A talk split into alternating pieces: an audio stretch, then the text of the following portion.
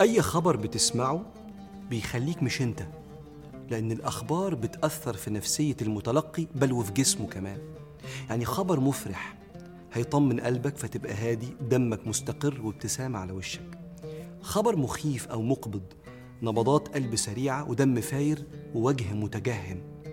فضيحة عن إنسان، حزن تجاهه لو بتحبه، أو صدمة فيه لو كنت بتوقره، أو نفسية ساخرة منه لو كنت شمتان فيه، أو إضمار الشر والأذية جواك بعد ما سمعت اللي عمله أو قاله.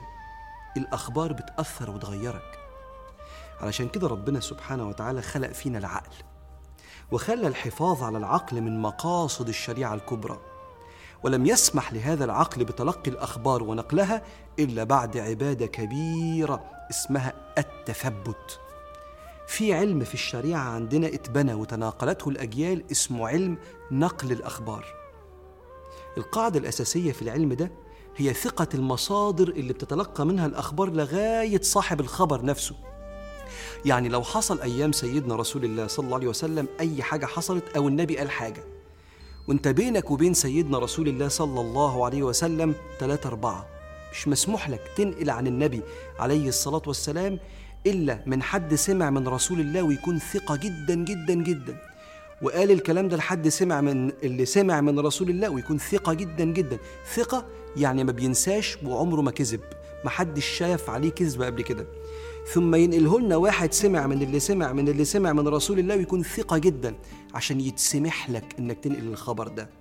فكل من نقل الخبر عن رسول الله ثقات، لا بيكذبوا ولا بينسوا. ولو في وسطهم واحد مثلا انت بتقول فلان قال عن رسول الله، عارفين وده ثقة، وفلان نقل عنه، عارفين وده ثقة، وفلان نقل عنه الثالث، مين ده ما نعرفوش، ده اسمه مجهول، يبقى الخبر ده يرد غير مقبول، عشان في واحد في السلسلة ما نعرفوش. ثقة ولا مش ثقة؟ خد بالك، أصل العلم ده اللي ثقة عن ثقة عن ثقة لغاية صاحب القول أو صاحب الحدث آية وحديث. ربنا وصانا نعمل كده في العلم. آية في القرآن ربنا بيقول: ما شهدنا إلا بما علمنا وما كنا عن الغيب حافظين. ما ينفعش نشهد ونقول وننقل إلا عن حاجة يقينية علمناها، مش بنحكم بالغيب.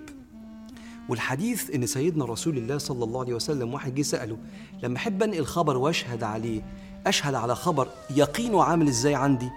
فأشار إلى الشمس وقال: على مثل هذا فاشهد. خبر أنت عارفه بيقين كأنك شايف الشمس. لكن في علم نقل الأخبار ده لما بيحب العلماء يقولوا إن الخبر ده ضعيف، يقولوا صيغة اسمها صيغة التضعيف أو التمريض. يعني الخبر ده مريض محدش ياخد منه، بيقولوا صيغة اسمها قيلة. قالوا أهي قيلة دي هي صيغة تضعيف الأخبار وتمريض الأخبار. تخيل لو قيلة دي بقت الطريقة إن احنا بننقل بيها أخبارنا ما بيننا، وعلى أساسها بنكون انطباعاتنا. بيتكون في وسطنا مرض اجتماعي اسمه ترك التثبت قبل نقل الأخبار. مرض أنقل خبر مش متأكد منه، بس شفته على الفيسبوك كده، الخبر اللي انت مش متأكد منه زي الشمس، وتحلف 100 يمين انه حصل، لو نقلته وانت مش متثبت، ده اسمه الفسق في القرآن. ودي الآية اللي انت حافظها وهقولك فيها معنى مهم قوي. بسم الله الرحمن الرحيم: يا أيها الذين آمنوا إن جاءكم فاسق بنبأ فتبينوا أن تصيبوا قوما بجهالة فتصبحوا على ما فعلتم نادمين.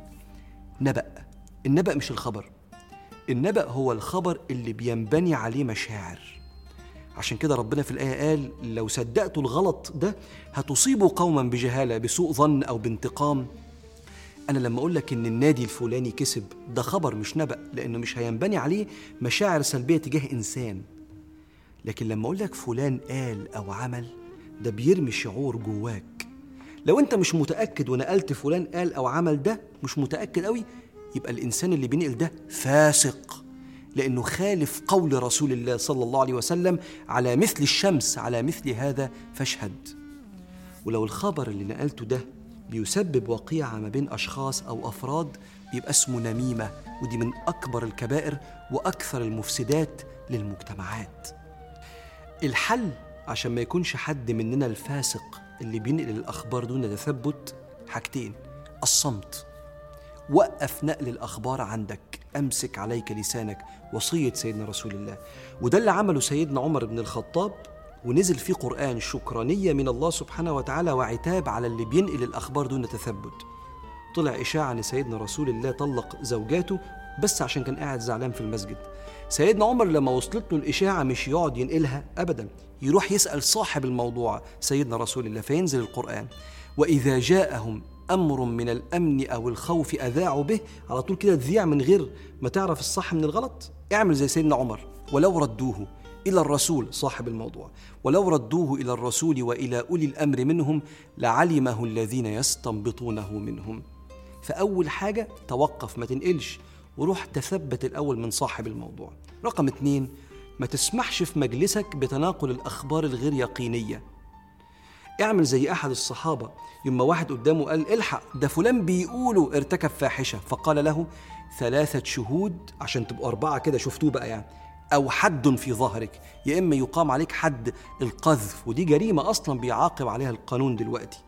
فخد بالك، أنت تصمت وتتثبت قبل ما تنقل، وما تسمحش في مجلسك أبدا تناقل الأخبار الغير يقينية المؤذية، الأنباء المؤذية. يا رب لا تجعلنا من الفاسقين. اللهم احفظ قلوبنا وألسنتنا من إيذاء عبادك، واحفظ أعراضنا من الفضيحة يا رب الأرض والسماء.